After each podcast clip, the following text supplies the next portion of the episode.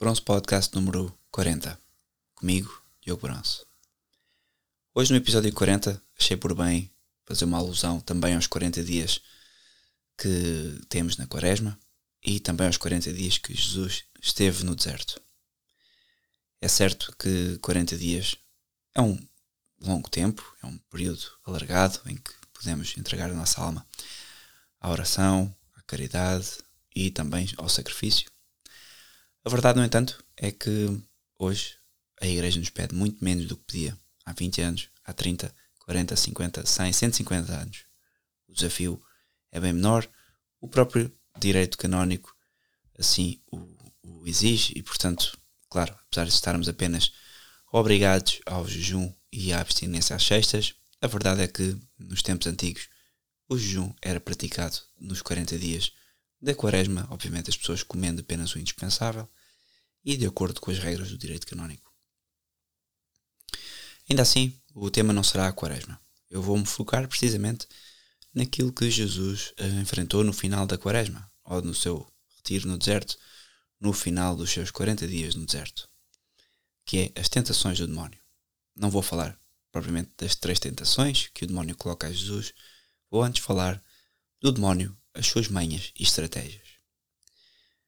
Obviamente aqui haveria pano para mangas, não poderia fazer um, um episódio um pouco mais espetacular com alusões a exorcismos, coisas que por norma fazem imenso sucesso na internet. Não o farei. Se há facto que existem exorcismos e que existe possessão demoníaca em algumas pessoas, a verdade é que isso são eventos muito reduzidos e por norma a maior parte das pessoas condena-se sozinha sem necessário que o demónio intervenha. É um facto que hoje também alguns, é algo que podemos dizer, alguns, em algumas partes da igreja, se confia muito que existe uma presença demoníaca constante e presente em quase todas as pessoas que têm problemas espirituais ou que pessoas que têm problemas até muitas vezes também de saúde. Se é facto que isso é possível e que o demónio o pode fazer, a verdade é que, nas maioria das vezes, essas pessoas estão condenadas sozinhas e, portanto, não faria sentido para o demónio estar a fazer uma possessão de uma pessoa que sozinha se vai condenar. Aquilo que acontece muitas vezes é que, de facto, uma má interpretação do problema da pessoa e tomam o todo pelo, pelo, pelo particular. Ou o particular pelo todo, como acontece em alguns casos. O que eu hoje venho propor como episódio é expor as 10 artimanhas que o demónio utiliza para nos levar ao pecado que não têm a ver com possessão, portanto, e são 10 formas de negócio que o demónio arranja para lidar com as almas para as condenar para a eternidade. Aqui poderíamos pegar em muitos temas, mas vou fazê-lo assim de forma sucinta, 10 pontos, e no fim vou terminar com o exercício mais espiritual, distinguindo a questão dos espíritos. Quando é que estamos a ser influenciados por um bom espírito? Quando estamos a ser influenciados por um espírito maligno? Ou quando, na verdade, são apenas movimentações do espírito humano, ou seja, que não é do espírito, mas são movimentações nossas, dos nossos defeitos. Hoje é comum vermos as pessoas dizer ah, isto aconteceu-me só pode ter sido o demónio porque eu tinha isto para fazer e logo aconteceu isto. A maior parte das vezes, não. A maior parte das vezes são os nossos defeitos humanos, a preguiça, a nossa falta de fidelidade do nosso Senhor que nos leva ao pecado e também que nos leva a uma vida de falta de constância. A verdade é que muitas vezes nós atribuímos ao demónio aquilo que são as nossas próprias culpas e, portanto, este episódio é para que aprendamos um pouco todos a distinguir aquilo que são as negociações que nós fazemos com o demónio daquilo que são depois os nossos defeitos de carácter. Então vamos começar. Primeiro, queria apenas mencionar que Nosso Senhor apontou duas táticas principais do demónio para alcançar as suas tentativas perversas de condenação da alma, nomeadamente estratégias são sempre em torno de a mentira e da ilusão. E por aqui ilusão diria mais o cuidado em passar despercebido. Portanto, vou indicar então os esquemas que o demónio usa e, e como é que ele faz uso da mentira. Que todos os esquemas do demónio têm um estratagema comum, isso é um facto. A mentira, a ilusão, como já mencionei, isto não nos deve surpreender, uma vez que o demónio é o pai da mentira, como Nosso Senhor o chama. E uma vez que ele não permaneceu na verdade, como nos diz São João em 8,48. Portanto, também queria ressalvar que é uma mentira que as coisas boas são as deste mundo e, e, e portanto é uma mentira que ele insinua muitas vezes e, e troca e, portanto, bom, como é que eu ia pôr isto? Nunca o demónio apresenta as coisas como sendo, como pecado, como sendo uma coisa má, feia e de onda. E portanto, uma das primeiras mentiras que ele vai utilizar é que as coisas deste mundo são as melhores e portanto as devemos trocar por Deus. Também é uma mentira que Deus nos abandona e que não nos ouve quando imploramos. É mentira que não podemos ultrapassar as nossas tendências desordenadas. É mentira que não há céu nem inferno. É mentira que Deus não nos perdoará se estivermos verdadeiramente arrependidos. E assim é com tudo o resto, como demonstraremos ao comentar os principais esquemas em que o diabo faz uso dele. Da mentira. Uma coisa é certa, é preciso cautela, pois quando o demónio mete uh, a mentira, não o faz sobre uma forma, geralmente, como estava a dizer, horrorosa, pelo contrário, é de forma eloquente e atraente. E portanto, a primeira artimanha do demónio que eu queria mencionar é que o demónio pede sempre segredo. Um primeiro truque é o do silêncio que ele exige da nossa parte. Na forma de que os nossos pensamentos não sejam revelados a uma pessoa mais experiente, pelo qual ele seria exposto e toda a sua astúcia e engano seriam neutralizados. É assim que Santo Inácio nos diz nos exercícios espirituais, cito, o inimigo comporta-se como um homem vaidoso, apaixonado em querer ser secreto e não ser descoberto. Pois, tal como o homem vaidoso, fingindo seduzir uma filha de um bom pai, ou uma esposa de um bom marido, quer que as suas palavras e insinuações sejam secretas, e pelo contrário, não gosta muito que a filha ao pai ou a esposa ao marido lhe revele as suas palavras vãs e intenção depravada, pois deduz facilmente que não conseguirá escapar com a tentativa iniciada. Então, do mesmo modo, quando o inimigo da natureza humana traz as suas artimanhas e insinuações à alma justa, quer e deseja que elas sejam recebidas e mantidas em segredo. Mas quando a alma as revela ao seu confessor ou outra pessoa espiritual que conhece o engano e malícia do demónio, pesa sobre ele porque deduz que não poderá então finalizar a sua malícia iniciada, porque as suas decepções são manifestas e descobertas. Fim de citação. Portanto, aqui, este primeiro ponto o engano que o diabo explora aqui é o do conjurador perante os seus espectadores, nomeadamente a inexperiência, ignorância e ingenuidade da alma que principia. Esta ingenuidade permite ao diabo enredar, uh, enredar desculpem, e enganar com armadilhas que são válidas para aqueles que ignoram os seus caminhos, mas não para aqueles que os conhecem. Se uma alma, especialmente no início da sua vida espiritual, consultar alguém experiente nos pensamentos enganadores que o diabo lhe sugere, corre o grande perigo de se deixar uh, enganar por eles, tal como uma pessoa ingênua que se deixa enganar por um vendedor que oferece um produto falso, danificado ou mau. Muitas das provas que nos angustiam são devidas a isto e são resolvidas consultando aqueles que têm mais experiência e aprendendo já pelas tensões, obviamente, do demónio. Portanto, aqui, sempre que se põe um, uma questão moral que não conseguimos resolver ou que nos causa angústia, geralmente o melhor é consultar alguém por preferência, claro, um sacerdote. São as pessoas mais experientes. No entanto, uma pessoa, um católico formado, já com alguma idade e experiente na vida espiritual, com uma vida espiritual ativa, será sempre um bom conselho.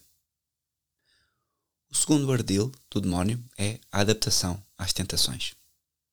Um dos, um, um dos enredos que o demónio usa é o tentar adaptar-se o quanto possível às nossas tendências desordenadas, pois estas tendências são para ele como um ecrã que esconde a sua ação sobre nós.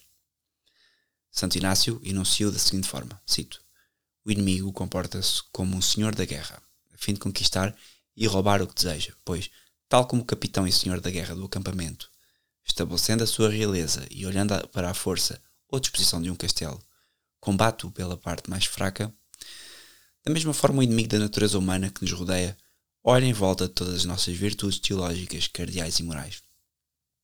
E onde ele nos encontra mais fracos e mais necessitados da nossa saúde, ou da sua saúde, neste caso da sua, de Nosso Senhor, saúde eterna, ali o demónio vence-nos e tenta levar-nos. Fim de citação. Portanto, o engano por trás deste truque consiste em tentar enganar-nos para que não vejamos onde ele nos ataca e assim, regra geral, ele esconde a sua ação sobre as nossas tendências ou sobre as nossas tendências naturais, para que não possamos atribuir-lhe os pensamentos ou insinuações que estas, ao fim e ao cabo, que estas próprias tendências que nos causariam. E pensaremos então que podem ser exageradas e podemos exagerar os comportamentos, porque são os nossos comportamentos habituais e então podemos dar aço a que eles se manifestem. Não. Aqui temos de ter o cuidado, pois o demónio utiliza destes comportamentos para nos condenar. E então, o demónio quase que se comporta como um jogador de xadrez que tenta desorientar o adversário, tenta desorientar o adversário para que ele não adivinhe a jogada que irá acontecer a seguir. E, portanto, a observação de Santo Inácio é importante. O diabo, em cada tentação ou movimento, usará os nossos pontos fracos. Custa, temos apenas que, e custa um pouco, adivinhar quais são as nossas falhas e fraquezas para aprendermos a estarmos protegidos e a mantermos cautelosos. Se temos problemas com pureza, cautela. Se temos problemas com precipitação e com a cólera, cautela. Se temos problemas com preguiça, cautela. Não deixemos então que essas, esses vícios nos levem a perder a guerra contra o demónio. O terceiro truque é a tentação sob o pretexto do bem. Um terceiro ardil é enganar sobre a aparência de bem, adaptando os gostos espirituais da alma e sugerindo pensamentos justos e santos, a fim de desviar a pessoa da verdadeira vontade de Deus, claro, sobre o pretexto de um bem maior. Santo Inácio de Loyola diz que é um característico, um, basicamente é característico do anjo mau que se apresenta sob o manto da luz, entrar nos gostos da alma devota para levar o seu caminho. Isto é, primeiro traz pensamentos bons e santos em conformidade com uma alma justa e depois, pouco a pouco, tenta desviar a intenção inicial a fim de arrastar a alma para os seus enganos e intenções perversas. Portanto, diz Santo Inácio, cito, devemos prestar atenção ao curso dos pensamentos ou ações, e se o princípio, o meio e o fim são bons em tudo, inclinados para todo o bem, é então um sinal que vem do anjo bom.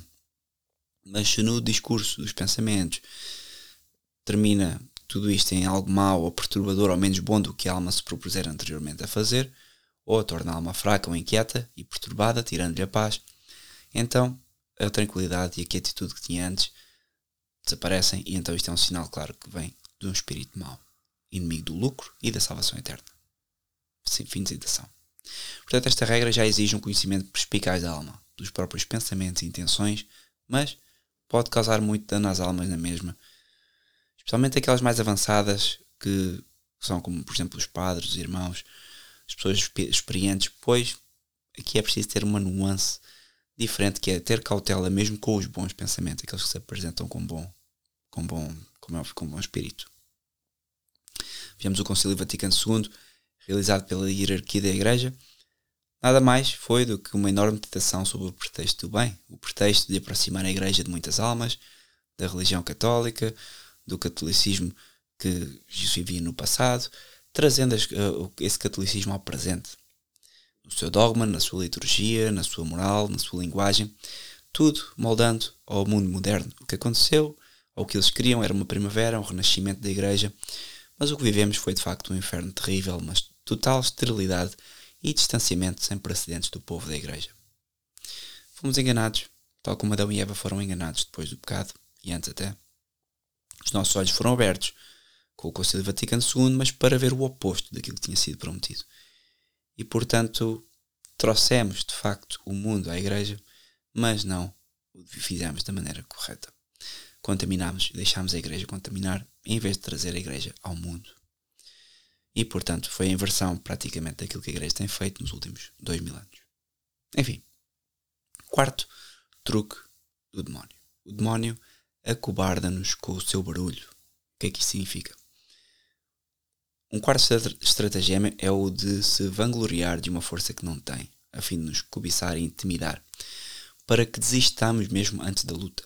A forma como Santo Inácio explica pode não ser muito simpática para as mulheres, aqui, espero que a minha mulher não ouça este podcast, mas Santo Inácio diz: o inimigo é feito com uma mulher que, sendo magra pela força, é forte pelo zelo. Pois, tal como é próprio da, da mulher, quando discute com um homem, se o homem perde o ânimo, hum, Aliás, desculpem, ao contrário, se a mulher perde o ânimo uh, e, uh, e, porque o homem lhe dá muita, muita gana na conversa e o homem se exalta, a mulher perde o ânimo e, e foge geralmente ao assunto. Pelo contrário, se o homem começa a fugir e perde o ânimo e, e, e, então a mulher começa a ganhar aqui um certo poder sobre o homem e a sua ferocidade aumenta, sem medida. E portanto o homem está desgraçado. Tem que haver uma certa firmeza. Quem é casado sabe mais ou menos do que eu estou a falar. Uma firmeza santa, claro.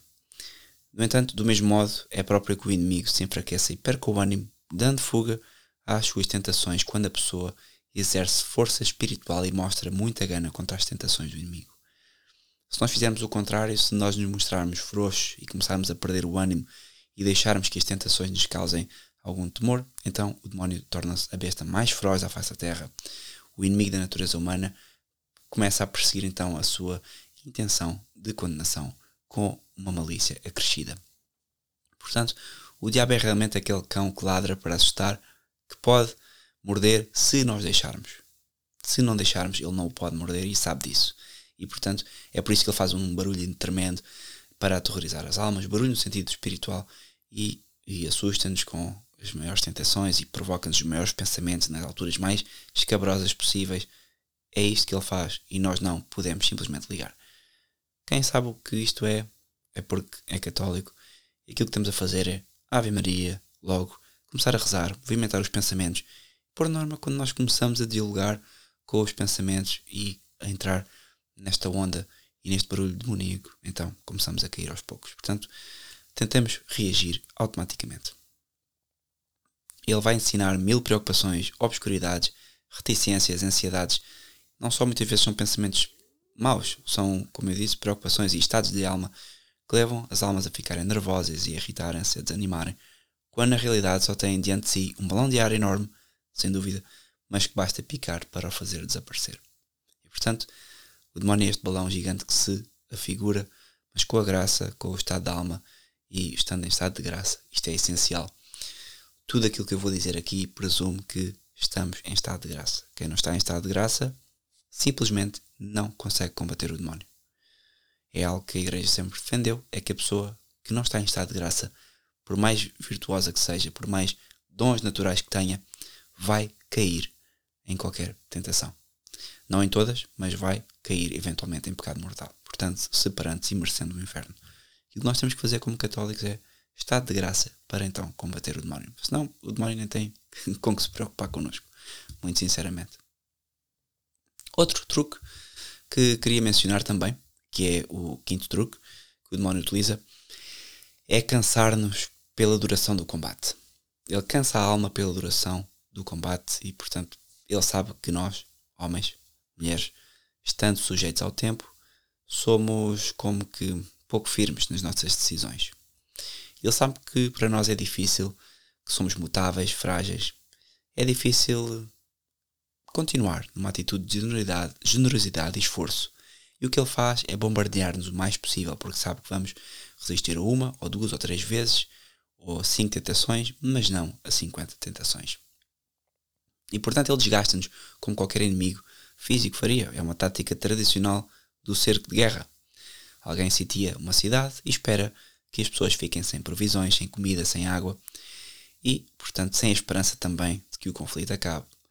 E isto acontece hoje, não é? Nós vemos este, hoje, este mundo covídico com tanta coisa a acontecer à nossa volta, tanta situação que já nos desgasta há um ano e agora prometem-se mais uh, coisas sobre nós, as vacinas e tudo mais, todos estes tipos de opressão que se nós olharmos à volta na nossa vida concreta, não estão à porta da nossa casa, não são inimigos reais, concretos, mas que são coisas que pairam no ar e que muitas pessoas falam delas. E, portanto, é quase como este combate que nos desgasta.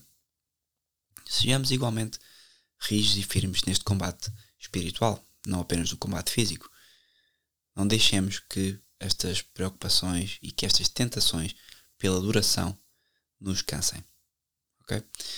Esta é uma atitude de engano e mentira que o demónio faz porque os ataques do diabo não nos devem assustar-nos, devem, devem, devemos enfrentá-los calmamente a fim de poupar as nossas forças, não desperdiçando as forças que temos espirituais em qualquer evento e, portanto, que as possamos conservar. Este engano do demónio pode ser insinuado mesmo a uma escala maior, ao nível, por exemplo, da fidelidade que devemos manter a Deus e à Santa Igreja. A atual crise da Igreja, portanto, é isto mesmo. A atual crise da Igreja pelo qual estamos a passar, que se arrasta parece indefinidamente, sem que consigamos ver qualquer saída para ela, é uma crise que leva ao desânimo e ele começa a ser sentido nas nossas fileiras, mesmo nas fileiras tradicionalistas, geralmente provocando acordos com Roma, a Diocese de Campos, a Fraternidade de São Pedro, o Instituto do Bom Pastor e outros institutos Eclésia Dei. Mesmo na fraternidade, a desconfiança pelos superiores, ou supostamente as soluções sede-vacantistas, tudo isto são formas físicas e espirituais que nos levam ao desgaste e que nos levam a tomar decisões que são claramente demoníacas. Portanto, é difícil manter um equilíbrio num momento de sofrimento como este, mas temos que manter este, este equilíbrio. A fim de resistir a este engano do diabo, devemos refugiar-nos sempre na verdade, ou seja, na convicção, na convicção de que Deus só permite ao diabo estas batalhas prolongadas para bem da nossa alma.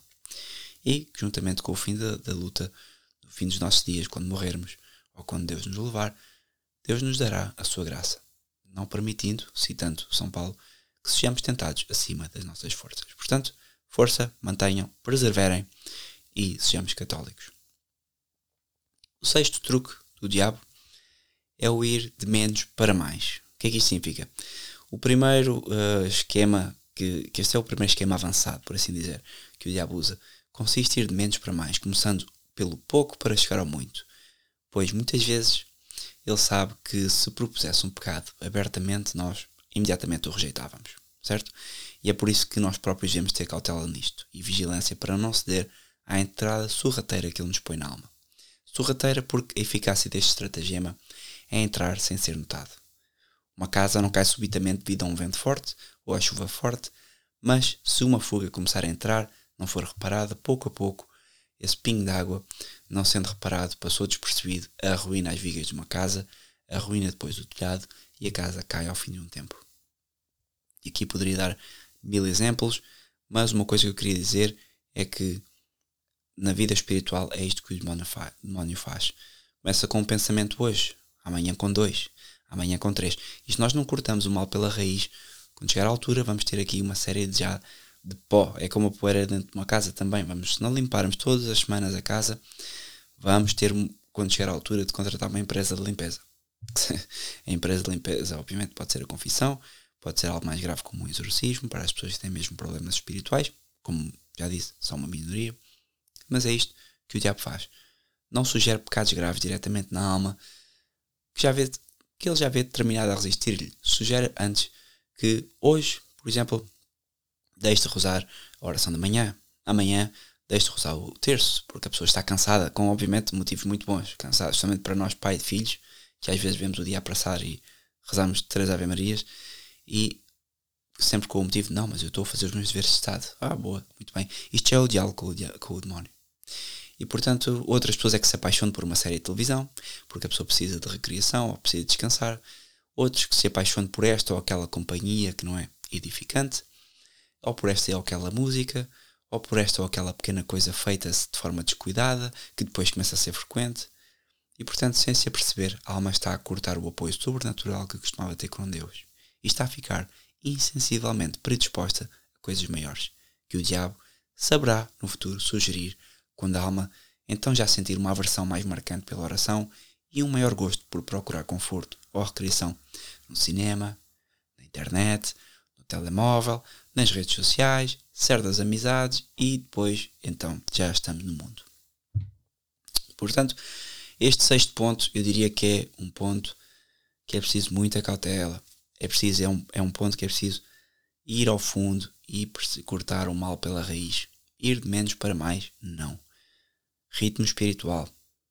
Nós temos a disciplina de ir ao ginásio todos os dias, temos a disciplina de almoçar todos os dias, tenhamos a disciplina de manter a oração da manhã, da noite. E eu contra mim falo, porque mais facilmente mantenho a disciplina do almoço do que da oração.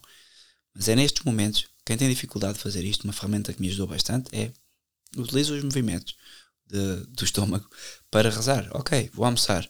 Antes de rezar, 10 minutos de oração. Antes de. Da, an, desculpem, antes de almoçar, 10 minutos de oração. Antes de começarem a trabalhar, 5 minutos de oração. Um terço à hora do almoço para digerir o almoço. O que, o que vocês puderem, utilizem as coisas humanas para santificar o vosso dia. Certamente será uma ajuda muito crucial. Sétimo ponto, também uma estratégia avançada agora todos os pontos do sexto aqui até ao décimo são coisas mais um, complexas. Os primeiros eram muito evidentes. Aqui o sétimo ponto é que ele põe a alma a dormir numa falsa paz. Este truque consiste em pôr a alma a dormir numa falsa paz para que, cair sobre ela de repente com extrema violência, quando a alma está a dormir. Para o fazer, o demónio permite à alma, após uma série de lutas e esforços, acreditar em si mesma vencedora e segura e tornar-se demasiado confiante em si mesma. Levando-a a pensar que finalmente adquiriu tal virtude ou força suficiente para enfrentar o pecado. E assim, ao manipular esta confiança ou presunção, ataca repentinamente e com força para fazer cair subitamente. Também nesta tática, o estratagema do diabo é passar despercebido. Atenção, ele retira o cerco da cidade, faz o pretexto de retirar o exército, recuar, para que a cidade aliviada acesse a sua vigilância e mais uma vez se considera segura e livre. É quase como um cavalo de Troia. Quando na realidade a única coisa que o inimigo procurava era precisamente que as pessoas pusessem o cavalo de Troia dentro da cidade e aceitassem quase esta trégua com o demónio. Portanto, o próprio Salvador, aqui Nosso Senhor, dá-nos o exemplo deste estratagema no texto do Evangelho. Diz, Nosso Senhor, cito, quando o espírito impuro sai de um homem, ele vagueia por lugares áridos em busca de descanso, mas não encontra nenhum. Então ele diz: Voltarei para a minha casa, de onde saí, e quando chega, encontra a casa desocupada, varrida e em ordem. Então ele vai e leva consigo outros sete espíritos piores que ele, e entram ali, instalam-se, e o fim deste homem torna-se ainda pior do que o princípio.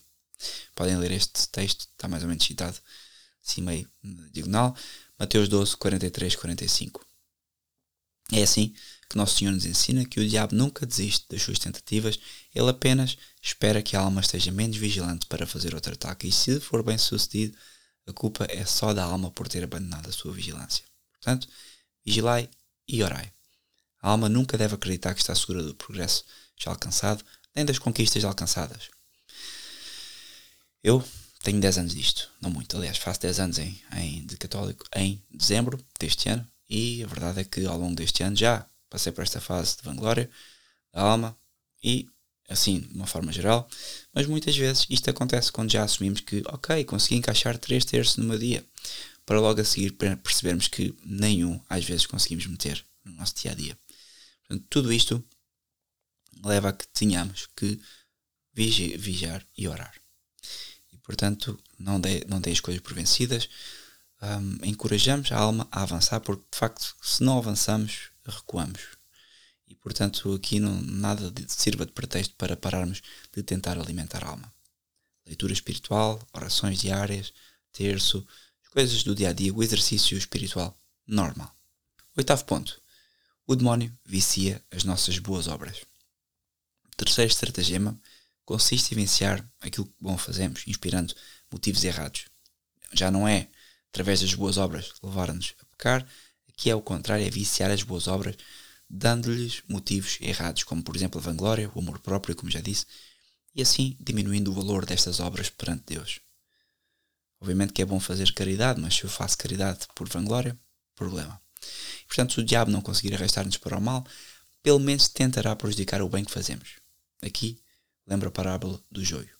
O diabo disfarça-se atrás da nossa própria indolência neste caso os semeadores adormecidos, aproveitando-a para semear a demais boa semente. Ok?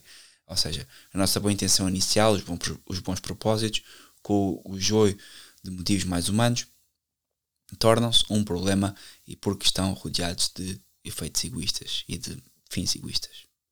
E portanto, começámos por agradar a Deus, foi desviado inadvertidamente da primeira intenção e acabámos por fazer o que acabamos por fazer foi agradar-nos a nós próprios ou procurar a apreciação e elogio dos outros. Se eu perceber, a natureza tomou as rédeas de uma ação iniciada sob o impulso da graça e nós, enganados, pensamos que continuamos a fazer por Deus uma ação que na realidade apenas fazemos por interesse pessoal, na nossa natureza desordenada. Da mesma forma, é preciso não esquecer, enquanto isto acontece, o diabo também tenta fazer-nos perder o fruto da boa obra ocupando a nossa mente com coisas estranhas ao nosso dever atual e, portanto, se tivermos de estudar, ele faz-nos rezar. Se tivermos de rezar, ele transforma a nossa oração numa reflexão muito interessante, cheia de pensamentos e vontade de enviar e-mails e mensagens aos amigos.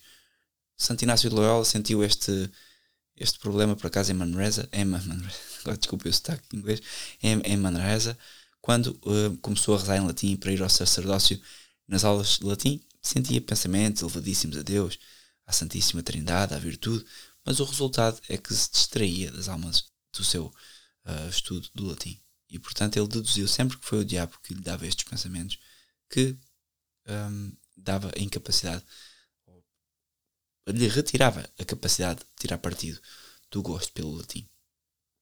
Este truque do diabo, portanto, é frustrado se em vez de cedermos ou aceitar estes motivos tortos, pensarmos e meditarmos sobre ele, redirecionando-nos para Deus pela pureza da retidão e da intenção, procurando também o auxílio e o aconselho espiritual, com outras pessoas mais experientes, claro.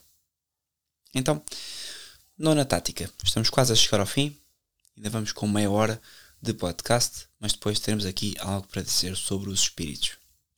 Mas o nono, a nona estratégia é que ele usa as outras pessoas. E aqui parece uma coisa óbvia, mas às vezes não é. O quarto ardil do demónio consiste em fazer uso da influência ou atração que outras pessoas exercem sobre nós, para nos levar ao pecado, claro.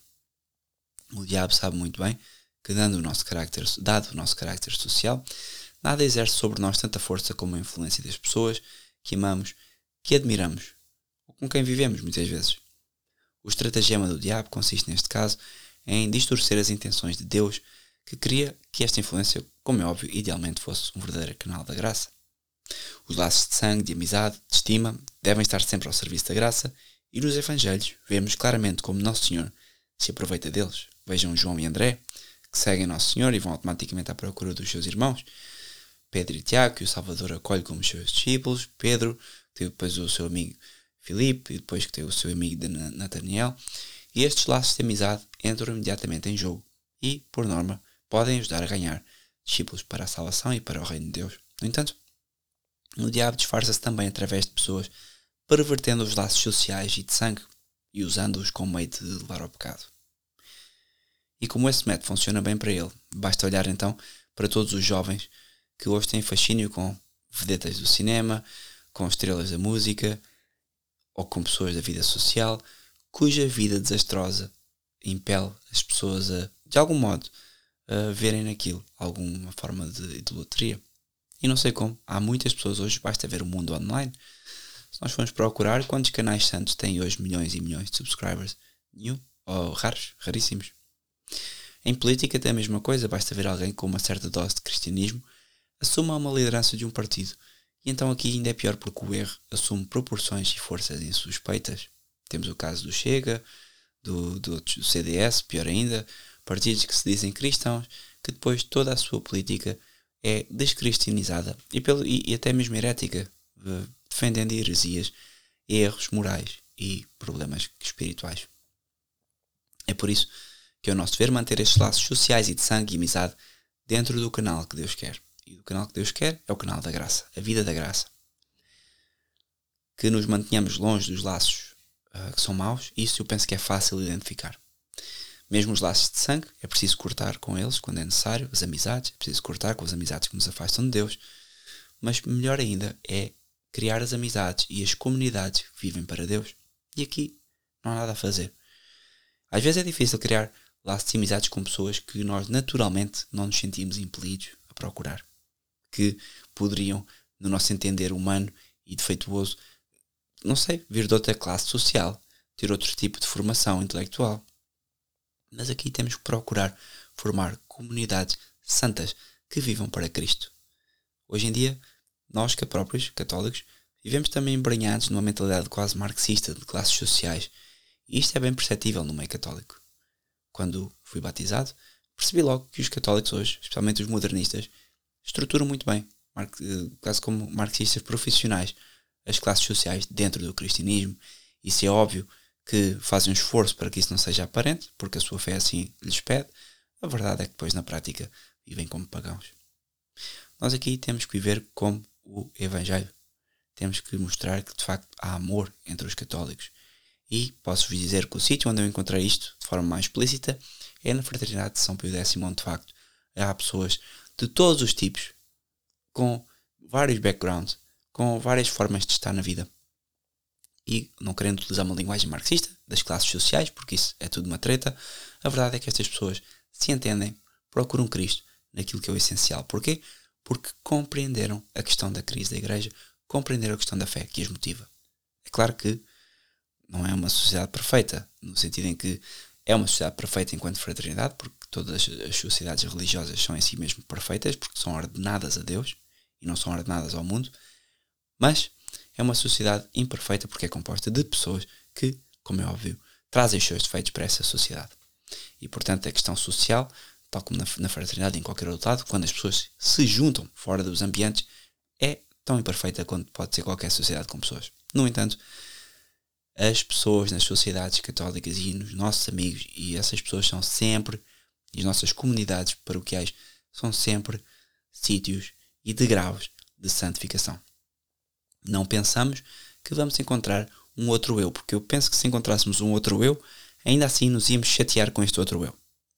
E porque isto acontece e porque é assim, temos de ser caridosos, temos de ser católicos, e no, verdadeiramente no sentido do que o catolicismo quer ser. Temos que chegar ao próximo, ao outro, tratá-lo como nós gostaríamos que fôssemos tratados, com a maior das caridades, com a verdade e com a amizade, e com, especialmente num tempo do, como, o, como o de hoje, onde todo mundo, e todo, e quando digo todo mundo, não é o sentido brasileiro, é o mundo inteiro, nos vai anatematizar muito em breve. Há vários valores e, e, e, proteções jurídicas que ainda temos, nomeadamente de liberdade religiosa, nomeadamente de deslocação e de existência social. Mas, meus amigos, eu não sei se verei isso, eu penso que sim, isso será removido em breve. Portanto, o que temos que fazer já é criar comunidades de pessoas com quem não é que queiramos, com quem precisaremos viver muito em breve. E portanto, este ponto, a tática das outras pessoas, mais do que nunca, exorto. Rejeitem toda a pessoa que vos atira e que vos impele para longe de Deus. Essencialmente é essencial fazer. Essencialmente é isto que devem focar a sua atenção. É aqui que compreendemos muito bem a importância de escolher as amizades, porque os amigos é alguém de quem nós não desconfiamos, alguém de quem nós não tememos levar uma, uma facada nas costas, como se diz, de quem não se está automaticamente uh, à espera que algo de estranho aconteça. Um amigo é alguém em quem nós confiamos, e eu posso vos dizer que eu hoje confio em pessoas na fraternidade que, caso eu morresse hoje, eu preferia entregar-lhes entregar os meus filhos do que entregar a familiares e amigos já de longa data. Ok? Portanto, espero que isto possa servir de ajuda. Eu penso que este ponto é muito importante. Décimo ponto.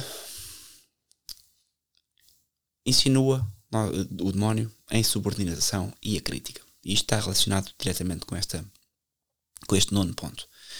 Numa sociedade humana tem necessariamente de haver uma hierarquia.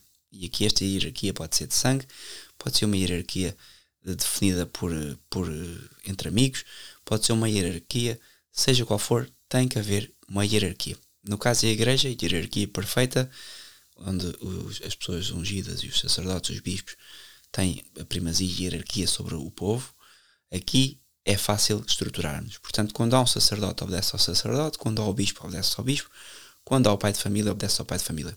Quando há vários pais de família, tem que se criar então uma sociedade estatal onde esta sociedade estatal, se estiver subordinada a Deus, passa então a beneficiar dessa perfeição hierárquica e tem de obedecer necessariamente uma hierarquia.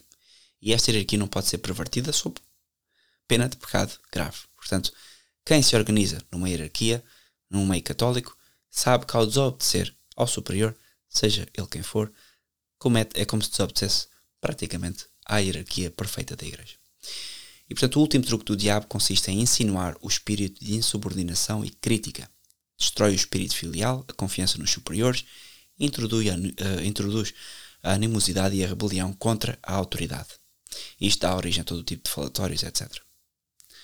Aqui podemos ir à história da Igreja. Toda a história da Igreja poderia dar razão a esta tática, especialmente em obras que só são realizadas através de uma estreita união e colaboração entre si. Por exemplo, os membros de uma congregação, de uma família ou de uma paróquia, e sob rigorosa obediência aos superiores. Esta insubordinação, insubordinação ou discórdia pode ocorrer nos filhos para com os pais, nas esposas para com os maridos, nos ciúmes mal compreendidos, entre os fiéis da mesma paróquia, suspeitas, murmurações.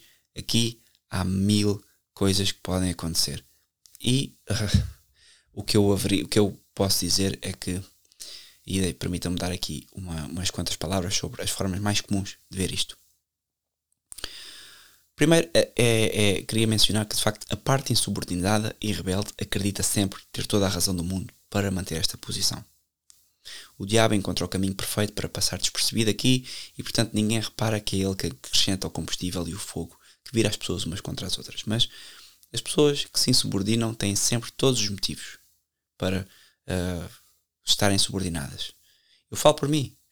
Quando começou, por exemplo, há um ano, vou dar um caso uh, prático, quando começou há um ano a questão do coronavírus, a Fraternidade de São Pio X, e este ano já o fez, um, em certos pontos do mundo parou o, a missa pública. Uh, obviamente continuaram as missas privadas, algumas pessoas podiam atender, mas a missa pública foi suprimida. Eu, na altura, fiquei revoltado, no sentido em que, e notem o termo, revoltado. Isto são sempre teorias revolucionárias, são sempre uh, movimentações da alma que são revolucionárias e não vêm de Deus. E fiquei revoltado porque achava que não, que a fraternidade está no combate pela fé, não podemos obedecer a estas autoridades uh, humanas e aqui tinha que salientar dois pontos. Primeiro, na altura, em março, poucas pessoas tinham noção que isto de facto era tudo uma treta. Hoje já não. Mas ainda que seja uma treta, há uma legítima autoridade social que é preciso respeitar, confia um bem maior. Simplesmente não cabe na cabeça de nenhum sacerdote ou de nenhuma congregação desobedecer de forma desproporcional ao, à autoridade estatal. Porquê? Porque se obedecer de forma desproporcional, primeiro está a chamar a atenção toda sobre si e sobre os seus fiéis, e portanto aquilo que poderia ser uma, uma, uma espécie de resistência católica que ainda pode subsistir era automaticamente suprimida, porque obviamente eram tomadas medidas nesse sentido, e por outro lado, porque os próprios fiéis necessitam de se organizar noutros espaços. Portanto, sai-se do público e vamos para o privado. Tem que haver aqui uma dupla inteligência que temos a partir de agora cada vez mais de trazer para o nosso dia a dia. Depois, insubordinação na família, também frequente. Eu, em relação aos meus pais, e depois os meus filhos e minha esposa em relação ao marido. Isto acontece em qualquer casamento, é comum.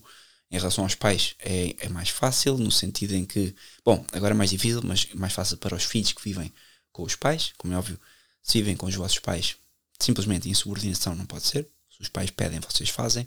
Se for uma coisa imoral, não fazem. Ponto final.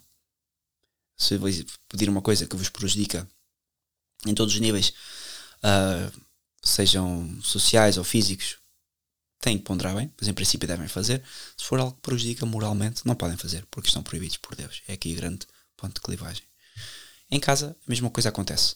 Quando o seu marido exerce uma autoridade sobre a esposa que é ilegítima, no sentido em que pede algo que seja imoral ou que seja, uh, seja imoral ou que falte a algum dos mandamentos e que não tenham cujo fim não seja o bem comum explicitamente, a esposa deve desobedecer.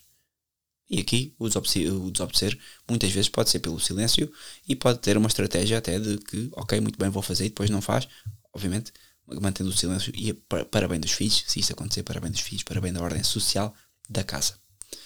Não que mentir seja bom, mas que em determinados casos, há pessoas que em casa podem sofrer violência, etc, etc.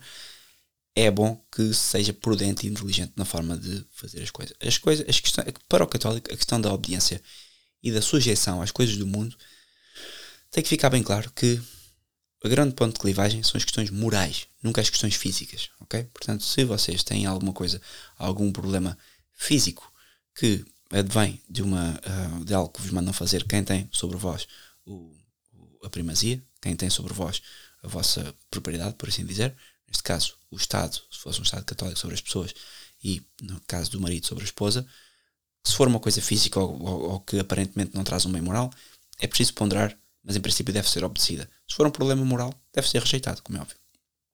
Portanto, atenção. Isto leva-nos depois aqui, eu poderia fazer toda uma conversa sobre a questão atual dos testes PCR, das, das vacinas, mas vou fazer um vídeo só sobre isto, um, onde vou discorrer sobre como comportarmos-nos uh, relativamente às questões, porque estas questões vão se tornar bem vincadas na nossa sociedade a curto prazo, incluindo, vão afetar a mim, pai de família, tenho que trabalhar, e vão afetar muitas pessoas que ouvem o podcast, e portanto, o que fazer? E eu esperem por outro vídeo.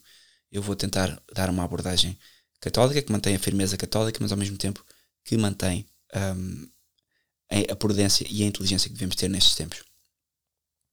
Portanto, décima manobra do demónio, insinuar a insubordinação e crítica. Ah, terceiro ponto que eu queria falar também sobre uh, a paróquia, claro. Quantas vezes o sacerdote não quer fazer uma coisa e as pessoas todas acham que não, ou que deve fazer isto, deve fazer aquilo. Se seja uma coisa da vida pessoal do sacerdote, ninguém tem nada a ver com isso, ele decide. Se o sacerdote quer fazer alguma coisa, é com ele. Uh, agora, se for uma coisa que pode afetar a vida da paróquia, uh, como por exemplo, sei, construção de uma igreja, uma, uma construção de um batistério, gastar dinheiro dos fundos, as pessoas têm de confiar no sacerdote tal como confiam num pai e na gestão de um governo. Se o sacerdote agora quer, com o dinheiro da paróquia e angariado para a paróquia, fazer uma determinada coisa, ele faz. E ponto final, parágrafo. É a hierarquia da igreja. É assim que funciona. Se estão mal, têm que pensar no porquê de estarem naquela paróquia, no porquê de estarem naquele sacerdote. E se estão mal, têm que pensar duas coisas. Ou vocês estão a pensar mal e estão de facto a ser levados pelo demónio à insubordinação, ou se de facto há um problema e devem corrigir de forma cordial e em privado o sacerdote. As duas coisas podem acontecer, nunca a alimentação de, de conversas paralelas. Obviamente, imaginar que há um sacerdote que está com um determinado problema e se vocês acham por bem perguntar a alguém se acham que podem ajudar a pessoa e a melhor forma de o fazer, claro que isso é lícito fazer. O que não é lícito fazer é dizer uh, alimentar conversas contra a estrutura social da paróquia. Ok? Portanto, a partir do momento em que estamos inseridos numa estrutura eclesial, passamos imediatamente a pertencer à, à hierarquia perfeita da igreja, ordenada ao reino de Deus e ao bem comum. Se eu disse algum erro aqui, porque isto poderíamos desenvolver muito mais, este décimo tema, por causa destas questões da, da hierarquia um, da espiritual da igreja, hierarquia também social, comentem, deixem nos comentários alguma coisa, mas terei todo o gosto em rever convosco. Portanto, por último, estes são os 10 estratagemas do demónio para nos afastar de Deus e nos levar ao pecado mortal. Há agora um ponto que eu queria mencionar sobre os espíritos. E este ponto é quais é são as movimentações dos espíritos para o, de um espírito bom e de um espírito mau e quais é são aquelas inclinações que são nossas. Portanto, aqui vou demorar mais 10 minutos no máximo.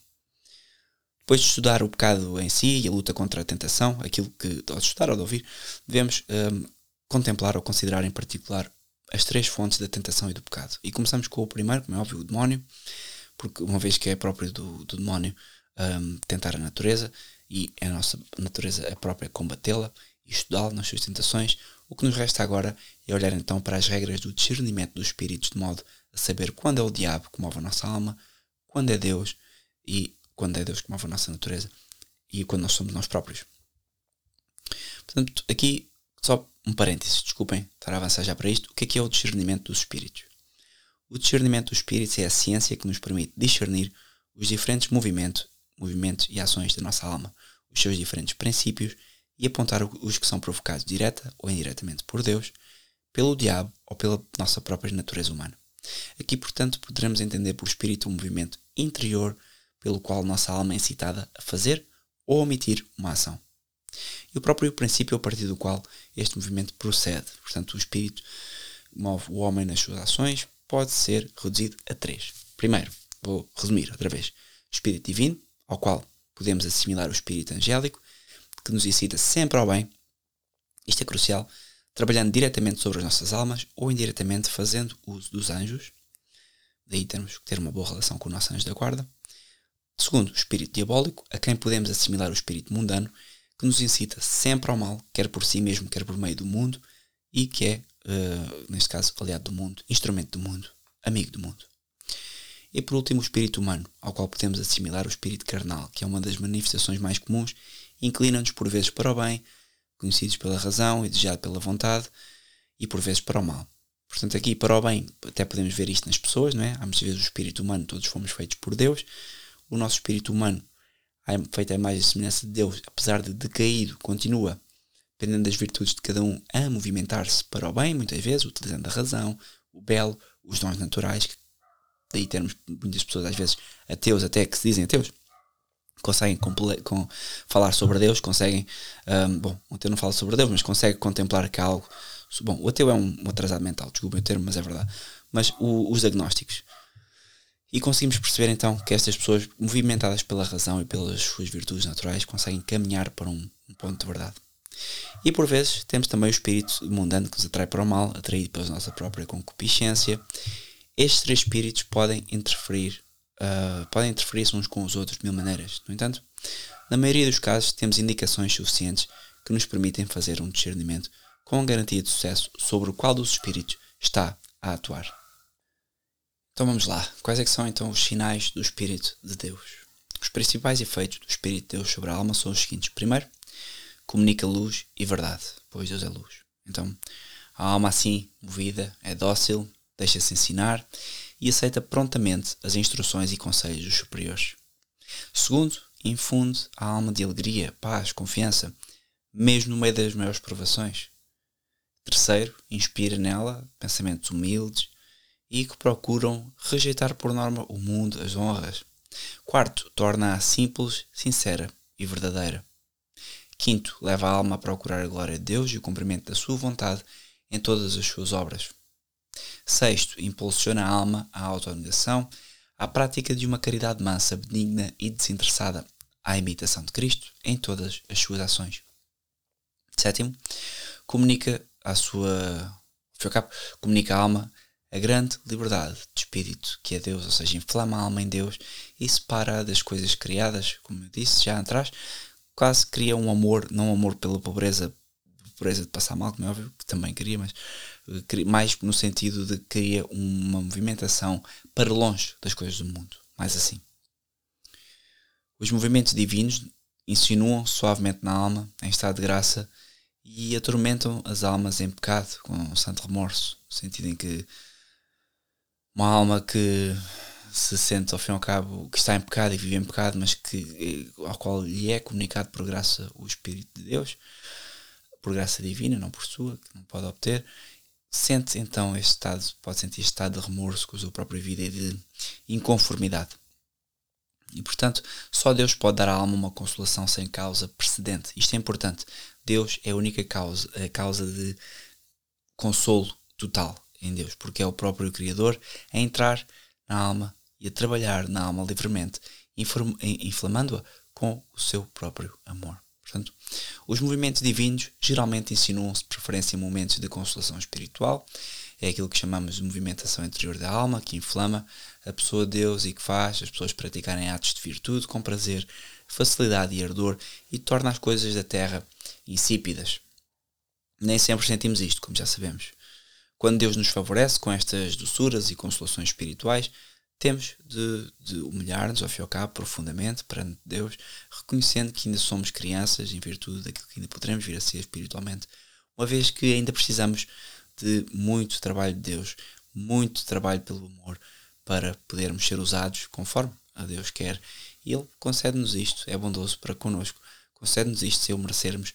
E eu penso que temos que tornar-nos obedientes, observar os seus mandamentos e fazer a sua vontade, seguindo as suas inspirações, aqui sem, como é óbvio, nunca deixar de contemplar que há outros espíritos e outros tipos de emoções que entram na alma. E portanto, agora falo então dos sinais do espírito maligno. Aqui sobre o espírito de Deus, já agora, quem tem uma vida espiritual ativa sabe que a maior parte do tempo não sentimos isto. Obviamente que podemos cultivar isto, mas a maior parte do tempo, uh, quem já faz um caminho espiritual é como ao ginásio primeiras vezes começamos no ginásio, doem as pernas, doem as costas. Quando já temos uma rotina um, diária, semanal, então passamos a não sentir o músculo a doer da mesma forma. Parece que o trabalho do ginásio já não faz o mesmo efeito, quando na verdade faz exatamente o mesmo. Temos é que nos concentrar em ir ao detalhe e as coisas mais, trabalhar certos grupos musculares, passar a ter uma alimentação saudável. Aqui as coisas começam a ser mais afinadas já num, num segundo processo, num segundo momento. E portanto, estes são os sinais do Espírito de Deus. Espírito do, uh, sinais do Espírito maligno. Como é óbvio, os efeitos do Espírito diabólico são diametralmente opostos, não é? tudo o que eu disse invertam, mas ao fim e ao cabo, o primeiro sinal é que deixa a alma na escuridão, com dúvidas e ansiedade anterior. A alma, ao fim e ao cabo, torna-se obstinada no seu próprio julgamento, não cede do seu caminho, daquele que traçou egoisticamente para si próprio por norma, o Espírito de Deus tem-se manifestado muito connosco, agora nesta, desculpem, o Espírito maligno, nesta situação em que estamos, o confinamento, é muito fácil sentir o Espírito de Deus a manifestar-se. Muitas vezes é o espírito meramente natural, como é óbvio, do nosso desconforto, mas há também muito trabalho do maligno, não é? Porque sentimos que a terra quase como que é coberta por este manto demoníaco que está aos poucos a tirar a liberdade, aos poucos está a progressividade do mal, que é uma coisa que eu falo muito, que é como o mal progressivamente vai obscurecendo a luz que é Deus e nos vai tornando a todos mais pobres, mais tristes, mais definhados espiritualmente. Terceiro é que torna a alma desobediente, claro. Torna a alma desobediente, hipócrita, com duplamente, eh, uma alma que se recusa a obedecer e a abrir, ao seu, a abrir-se ao seu diretor espiritual. Aqui não se confunda com a questão da, da confissão. Abrir-se ao diretor espiritual é uma conversa, não é uma confissão. A confissão, por norma, apesar de termos que enunciar os pecados e a gravidade e, e o, o, número, bom, é um pouco diferente porque aqui às vezes basta enunciar o pecado pelo aquilo que ele é, as emoções interiores que nos envergonham, muitas vezes podemos guardá-las para o diretor espiritual. E, portanto, separar estas duas vergonhas, de uma de falar com o diretor espiritual, outra da confissão. Quinto ponto, este espírito maligno leva a alma a agir para fins tortos, no sentido de leva a alma a ser vaidosa e a seguir o seu próprio capricho. Inspira também um horror de mortificação, ou seja, quem por norma faz sacrifícios quando começa a ser inspirado pelo espírito maligno, começa a justificar-se que não deve fazer os sacrifícios ou mortificação por este e por outro motivo, dá-nos impaciência nos trabalhos e nos sofrimentos, muita falsa caridade, zelo amargo e indiscreto que perturba a paz, e ao fim e ao cabo a alma passa a viver no esquecimento de Cristo, esquece de imitar Cristo em tudo o que faz, e passamos a agir mais com, como éramos com o homem velho. Isto faz com que e ao cabo alma se apegue à terra, ao seu próprio eu, e encaminha o homem para o chão e não para o alto. Portanto, os movimentos do espírito diabólico entram na alma num estado de graça com violência, um, porque, como é óbvio, uh, o espírito só pode, no fim ao a alma, quando está em estado de graça e entra em contato com o espírito diabólico, é sempre violentada por ele, como pela força, e, e, e portanto começa a inspirar este estado de intranquilidade, de falsa paz e de insegurança permanente. O espírito diabólico geralmente sugere os seus pensamentos na desolação espiritual. Muitas vezes, quando não temos vontade de rezar, é quando as coisas ainda se começam a agravar mais. Mas muitas vezes também se disfarça de um anjo de luz e, a princípio, sugere, como já disse anteriormente, coisas boas para disfarçar a sua má intenção e para fazer cair a alma quando ela não está consciente disso. Portanto, aqui é preciso chamar a atenção para a desolação espiritual, que é o oposto da consolação. É um movimento da alma para as coisas, as coisas baixas e terrenas que vem acompanhado de escuridão, perturbação, secura, e esta alma geralmente passa a ter pouco amor por Deus. E se, não, se deixarmos, torna-se preguiçosa, morna e triste no serviço do Senhor e na prática da virtude. Portanto, aproveitar este momento em que estamos em baixo, como diz Santo Inácio, para não mudar nada. Geralmente quando estamos em baixo não é a melhor altura para mudar a nossa vida, fazer grandes mudanças, porque por norma estão a ser inspiradas pelo Espírito maligno. E, portanto, Deus permite, obviamente, esta desolação interior. Claro, por três razões. Primeiro, como castigo, pela nossa negligência, preguiça ou tibieza. Segundo, pela prova das nossas virtudes, para nos pôr à prova, uh, para perceber a nossa humildade e paciência e para ver o quanto somos e até onde vamos na nossa generosidade, no seu serviço. Um, e também, por último, como lição para nos ensinar que nossa miséria é o que nós somos e o quão pouco nós podemos ser por nós próprios, que a oração e a fidelidade no serviço de Deus são dons puros que Ele próprio infunde e que a perfeição não consiste em consolações sensatas. Engane-se quem pensa que pode ter fé por si próprio. A fé é um, isto é dogma da Igreja, a fé é um dom de Deus e, portanto, eu gostaria de dizer que todos os que estão a ouvir têm fé e que vão ter fé. Não é verdade. Deus, em algum momento, vos há de dar essa capacidade de ter fé. Às vezes, não é agora. Agora não utilizem esta desculpa para, como é óbvio, fazer o que querem já. Como Santo Agostinho dizia, o Senhor converta-me, mas não agora. Isso, obviamente, ele disse isto até ter de facto fé, até lhe ser infundido fé verdadeira. E portanto, a regra principal a observar em tempo de desolação, não fazer mudanças, não tomar resoluções ou decisões espirituais sérias, nem mudar nada no tipo de vida ordinária, permanecer firme nas resoluções em que estávamos, fazer o que estávamos a fazer, pois na desolação o espírito diabólico fala-nos e sobre a sua moção e influência vamos decidir geralmente mal. e portanto fiquemos com as ideias que tínhamos quando recebemos nas luzes, uh, uh, naquelas que sabemos que são as luzes de Deus, que geralmente obtemos num retiro, obtemos quando estamos em estado de graça, na missa, e enfim, fiquemos com, esse, com esses movimentos. E por último, já falámos do Espírito de Deus, do Espírito maligno, quais é são os sinais do Espírito humano? Basicamente, a natureza ferida pelo pecado está sempre inclinada para o seu próprio conforto e nada mais entende do que satisfazer o seu próprio egoísmo. Pronto, é simples, é um bom resumo, mas por conseguinte enumero aqui alguns pontos.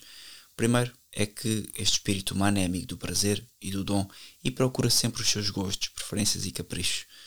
Um, por isso é que há pessoas que pensam que as pessoas que comem muito ou que têm esse gosto por prazeres mundanos estão imediatamente a ser um, influenciados pelo espírito do mal. Não, aqui é o espírito humano. Comer, uh, mesmo o sentido da procriação, o desejo sexual, são coisas boas que podem estar ao serviço de Deus. Uma vez o Papa Francisco disse isso e ficou tudo escandalizado. A verdade é que é parte da natureza humana sentir fome, sentir a necessidade de procriar e sentir sono, e estas coisas são em si mesma, em si mesmas naturais. Não são em si mesmas boas, podem ser usadas para o mal e para o bom. E portanto saibamos usar desta natureza do espírito, sabendo que por natureza vamos ser impelidos a comer mais do que devíamos, a ter um, mais sono do que devíamos e por aí fora.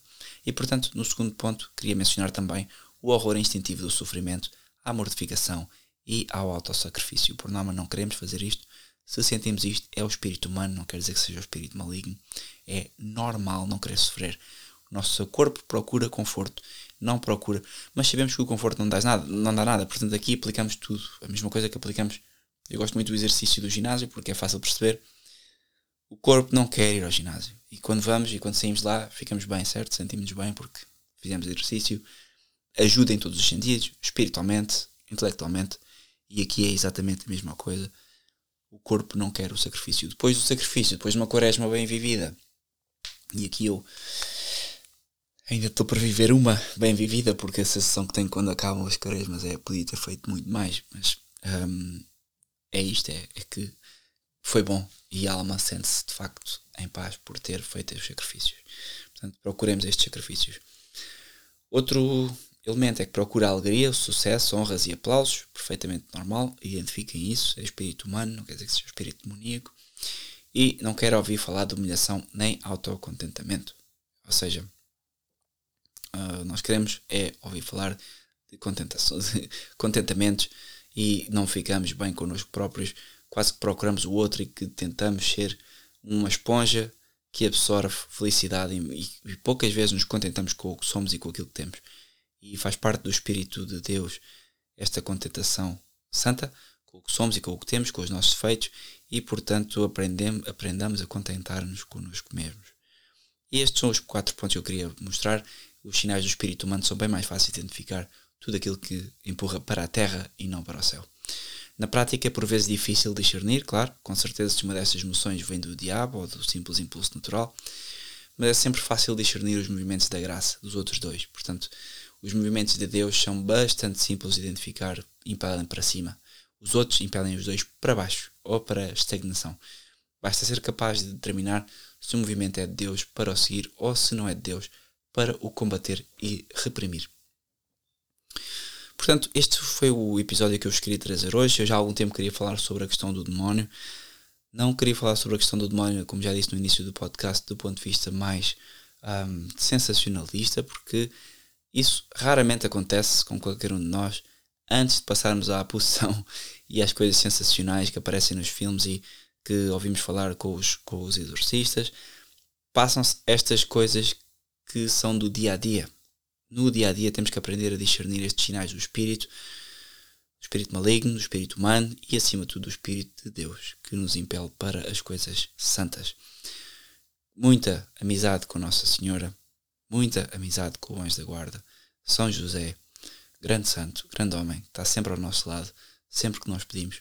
Peçamos-lhes para sermos mais do que somos agora, para nos santificarmos.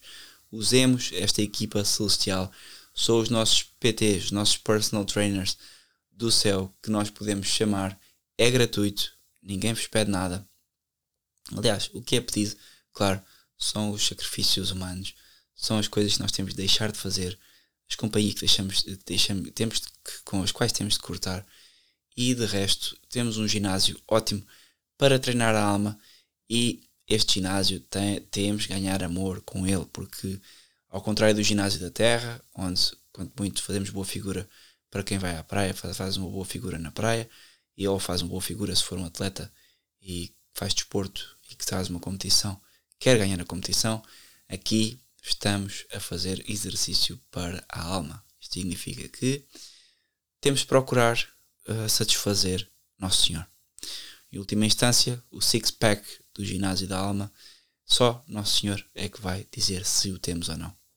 Só Nosso Senhor é que vai um, afirmar se é um six-pack bom o suficiente para aparecer, para aparecer na, na capa da Saints Health. E a Saints Health é, como é óbvio, só existe no céu e nós aqui não sabemos nada. Ainda que saibamos, temos uma, nós temos uma, uma certa noção de que para onde vamos. E por mim falo, certamente não sou merecedor do céu. Muito, muito dificilmente do purgatório, mas assim espero. Todos os esforços se encaminham para lá e, portanto, façamos este esforço de querer aparecer na Saints Health, nem que seja nos créditos, como editor, nem que seja como, como alguém que não, não aparece na capa, que isso são os santos que aparecem na capa. Nós, se pusermos aparecer num artigo qualquer desta revista, deste ginásio do Celeste, aparece, uh, que aparecemos, mas uma coisa vos digo: o demónio é este açúcar, é como se fosse o açúcar da terra, é o que traz gordura, é o que traz doença, é o que contamina a alma e o espírito, e portanto saibamos rejeitar esta, este, este, este mal que, que ao fim e ao cabo nos impele para baixo e para o, a condenação eterna. Caros amigos, um grande abraço, vamos ouvir, vamos falando e qualquer coisa coloquem nos comentários. Um grande, uh, não se esqueçam, subscrevam o podcast caso gostem. Temos também o grupo no Telegram, caso queiram, uh, podem entrar. Às vezes a malta discute lá temas interessantes e vamos falando. Um grande abraço